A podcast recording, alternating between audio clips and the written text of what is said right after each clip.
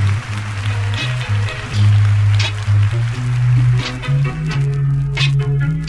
on down and tell him.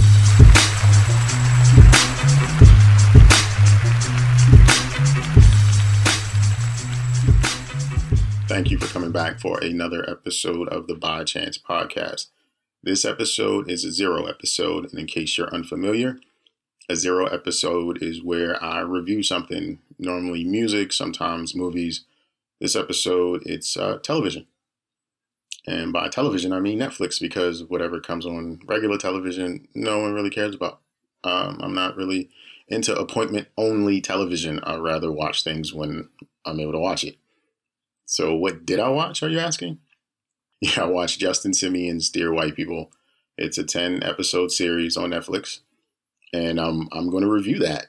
And since it's an unfinished review, I'm only going to review the first five episodes because that's what I've watched so far. And that's what we're going to talk about. So right after this break, we'll get back to my review, or get started with my review of Justin Simien's episodic adventure, Dear White People.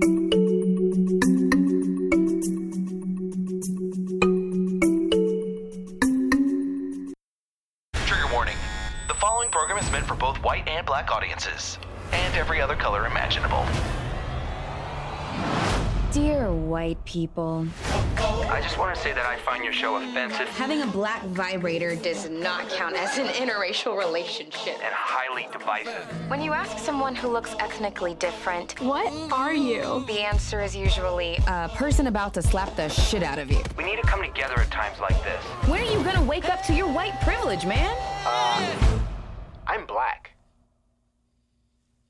Sorry, brother. Thanks for calling. Miss White. Her rhetoric makes this campus look like a powder keg, a racial unrest, like a state school. How did we get here? Who hurt you? Well, two hundred years... Slavery, of- got it right. Sorry I asked. With me as your lifeline, we will have unprecedented access to the administration. We should vote for you because your father's the dean. Girls and I are going to the Midsummer's Night Dream Party. That thing where the girls wander around outside waiting for a senior to date rape them? For a senior to kiss them. You're confusing it with the Taming of the Shrew Party. A bunch of white kids dressing up like us? In two thousand seventeen, I can't believe something like this could happen. It's almost like you and I attend two separate schools.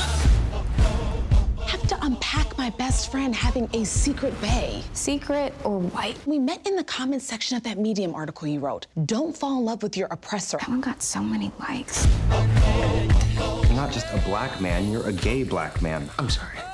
Gay? I'm sorry. Are you straight? Oddly specific. We're going to bring together every group on this campus and demand real justice. Guys, you know what this is?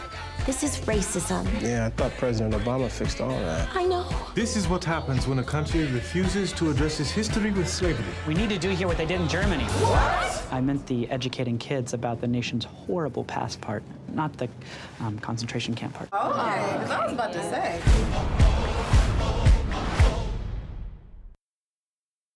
Again, I'm here reviewing the Netflix television series of Dear White People.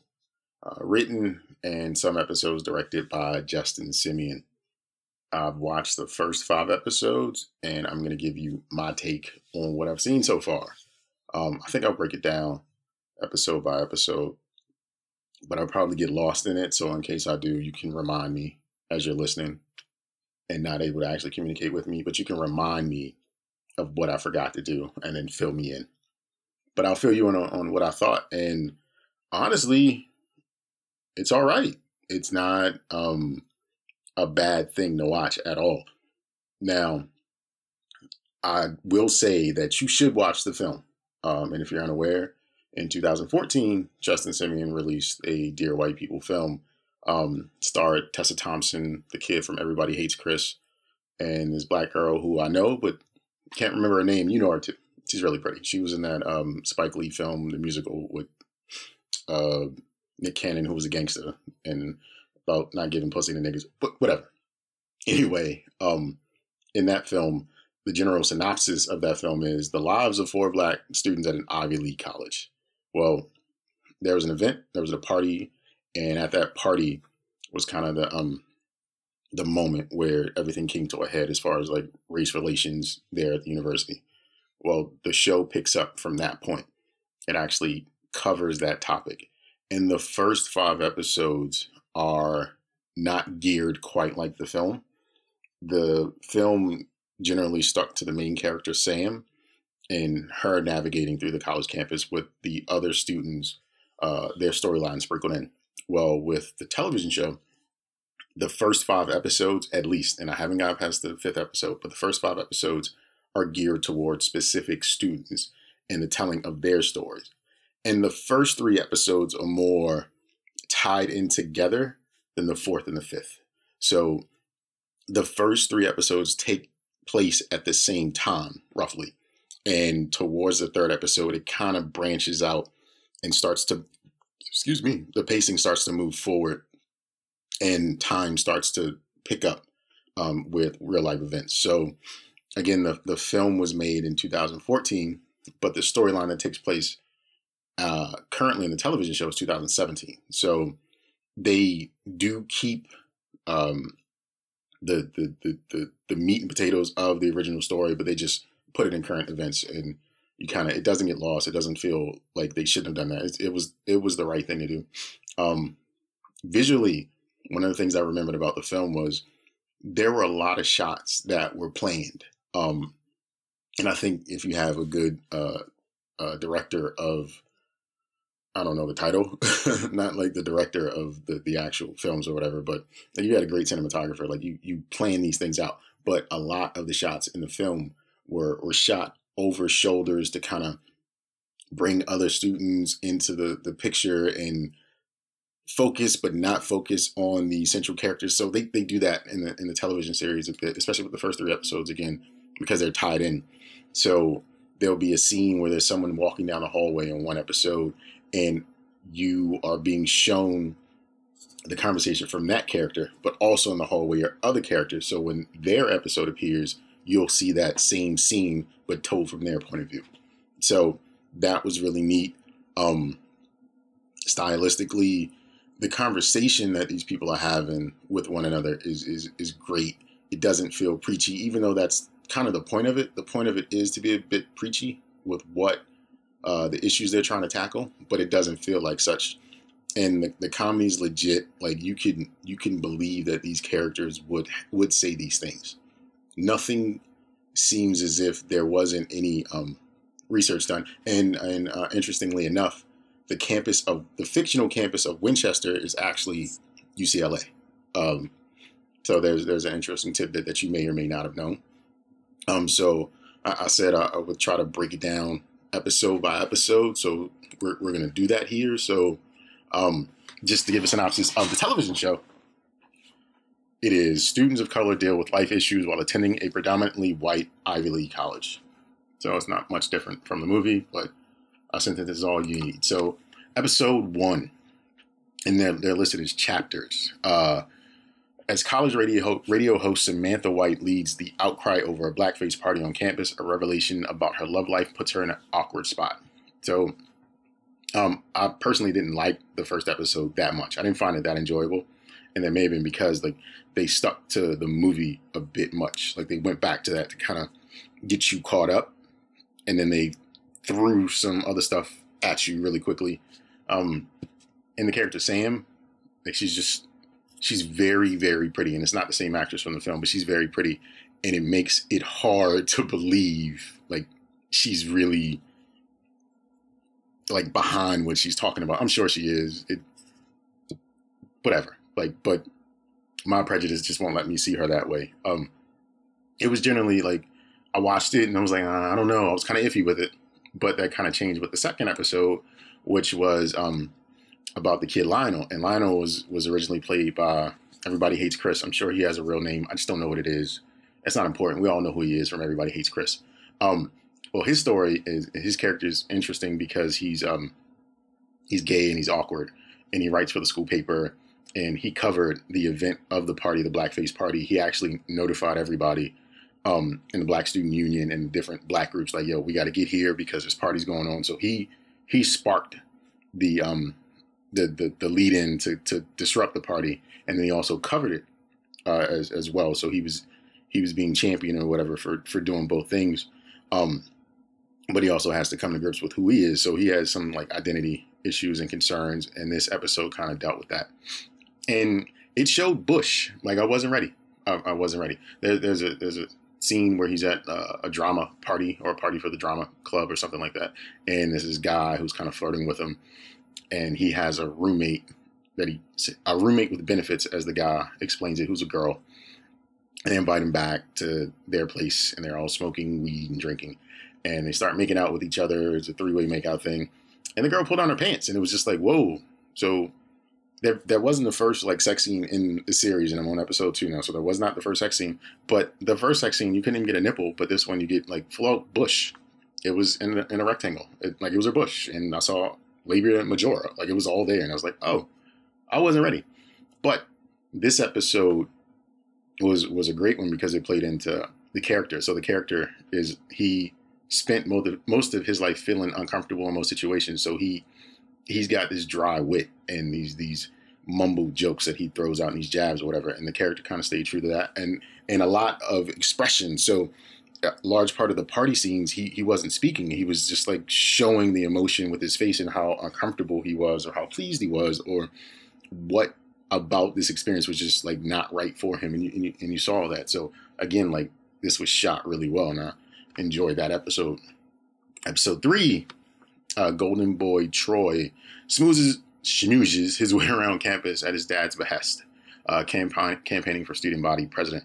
Troy is the son of one of the deans there, and um, he essentially grew up on campus, and he's running for student body president, but he he's suffering from, from what I believe is imposter syndrome, where he feels like he shouldn't be or uh, qualified to do such. His his father al- always put all kinds of pressure on him. They, so, they show those scenes of him growing up and having things he wants to do, and his father would just give him a look or say no, and he immediately just shut down and just did what his father said. So he's kind of still following that trope. Um, Nia Long is also in this episode, and um, Troy's relatively an attractive guy, and everybody, all the women in school want him. Nia Long is an adult, a professor, and I mean, Troy's not a child or anything, but um, they have a secret love affair, and there's some weird uh, twist in the episode with the with the, the running back on the football team. Uh, and that part doesn't really play in well, but I think later in, in later episodes, it kind of, it kind of ties in really neat. But again, his storyline ties in with Lionel's storyline, which ties in with Sam's storyline. It's just, it's, it's really smart. Um, shot really well. Again, like, um, the dialogue is legit, and he's selling promises to every, uh, and on, on his campaign trail, he's selling everything's his first priority when he talks to any specific group. It's my first priority. I'll take care of this, from uh, the feminist group to the Dungeons and Dragons group to the jocks to everybody. Um, and he also has some pull within campus. So the guy whose uh, paper through the party with the blackface that caused the controversy, he wants like a pardon, but he can't really give a pardon, just like a social pardon. So like things that go over a little bit smoothly, and there's some behind the scenes things going on and a little bit of blackmail. So that was episode three. And again, they're not episodes, they're called chapters. So this is chapters four. And this is the one that was a lot different from the other episodes. This was Coco Ocalandria's episode. And she is the uh, pretty black girl who's always been the pretty black girl in the clique. And she's like of darker skin, and she has her own things. And you would think, looking at the character, that she was just not trying to be herself, but she's very self-aware. She's just tired of it. She's just tired of having to, to do so much to gain so little. So she just plays it up. She hams it up for whomever to get ahead. Like, she's just really about getting ahead right now. And this episode was a flashback of sorts, more than the other episodes, because it explained the relationship between Coco and Sam and how they used to be really good friends. And this was never explored in the movie, but they were roommates and they had a falling out because um, they were a bit like oil and water. Uh, Sam's character is biracial, and she was trying so hard to identify as black. And Coco's like, I look black. There's nothing I can do about this. And get over it. Like, um, let's have fun. Let's relax. Let's meet people. Let's do things to escape being black for a while. And Sam's character wouldn't. So they came to a head after um, a while over she some conflict because Coco was trying to uh, pledge a sorority, and Sam had her group, the Black Student Union, had space already, and she wouldn't give it up. And then they started blurting out things they already felt about one another, and it just ended it. But then Coco went out like a badass when she went up to the sorority, because they called her, and she could hear uh, outside the door that they were talking shit behind her. She called everybody out. She told one young lady she smelled like gym socks, and that's why she couldn't keep a man. And it was, it was, it was classic. It was good. It was a good one. Um, this one felt meaner than the other episodes. However, the show's really good. Like, it's it's doing what it's supposed to do, and I recommend it to anybody. Like, it's not really about saying to white people you can't do things or this is what you shouldn't do. It's just it's just a good show. Um, chapter five. And this is about Reggie, and Reggie's character is played by the guy who played Reggie in the film. Uh, Reggie and the dean's son, whose names escape me, they're they're played by the original actors, and they look much older than the newer actors. They're they're definitely not college age, but whatever. Uh, Reggie is a kindred spirit of sorts with Sam, a revolutionist, a really smart guy. He developed the app that was rigged in the film that helped her win uh, some post or whatever. And then in this episode, he's developing a Tinder type app uh, about staying woke, whether you're woke or not, on campus. So have your picture, swipe left. Um, I guess swipe left, not woke, swipe right, you are woke. And um, they were exploring that, but Reggie also is in love with Sam, who's also dating a white dude, which is contrary to everything that Sam talks about uh, with, as far as like Dear White People. And it, it just causes a conflict amongst the group and their core. Um, Reggie's torn up about it a bit. And uh, with this episode, they try to have fun, go to a tailgate, eat breakfast for dinner. It's a bunch of them. It's a, it's a core of them. Lionel's with this group. Um, some Asian chick pops up because why not? um, um, and then they go to this party at this house that is a guy's a, a casual friend of Reggie's, and a white guy, and they do some trivia, and Reggie's super smart, and they run in that trivia, and then everybody's dancing. And of course the song is playing and everybody's singing along and dancing, and the white dude singing along and says nigga a few times and this, this, that, and the third. And Reggie's like, you can't say nigga. Dude's like, I'm just singing the song. We've all been there before. And it gets a little testy. Like, I don't want to, I don't want to give it away, but I will say this episode affected me like the most. It, I, I actually had a reaction to this episode. This one was the one that sold me on the series, because it made me feel something that I wasn't expecting to feel, and I never thought I would feel from watching it.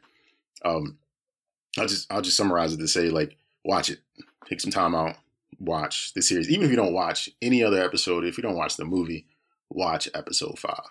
That one will get you. Um, the direction, the pacing, the, the conversation leading up to it. Like, it's all, it's legit. It's real. Uh, stand by it. I endorse it. I like Dear White People. I would give this a, uh, on a light skin scale from, Uh, Christopher Williams getting stabbed in the hand in New Jack City to Chris Brown doing backflips on stage. Like, Chris Brown is definitely doing backflips on stage to this one. This this is a legit, legit series. And um, it's smart. And it, it went in ways I didn't see it going. Um, I didn't know. I, I never would have predicted, like, uh, Justin would expand out. It's not a universe, but the storyline as as well as he did. And it's a it's a smart show. Uh, so far, it's got a one hundred on Rotten Tomatoes, but, you know, that can change. Um, it's worth it, guys. So I'm going to get back to watching the second half. Again, it's ten episodes, and I suggest you get on board if you haven't already. And then you come back to the By Chance podcast, and then you tell me about it. You you give me some feedback on what you thought of the show. Um, rate, review my show, as well as give a comment about what you thought of uh, Dear White People on Netflix. Um. Here's that part that I always mess up every episode, except for some of them. But this time I think I'm going to get it right. Remember, in life, the only safe thing you could take is a chance. Thanks for listening.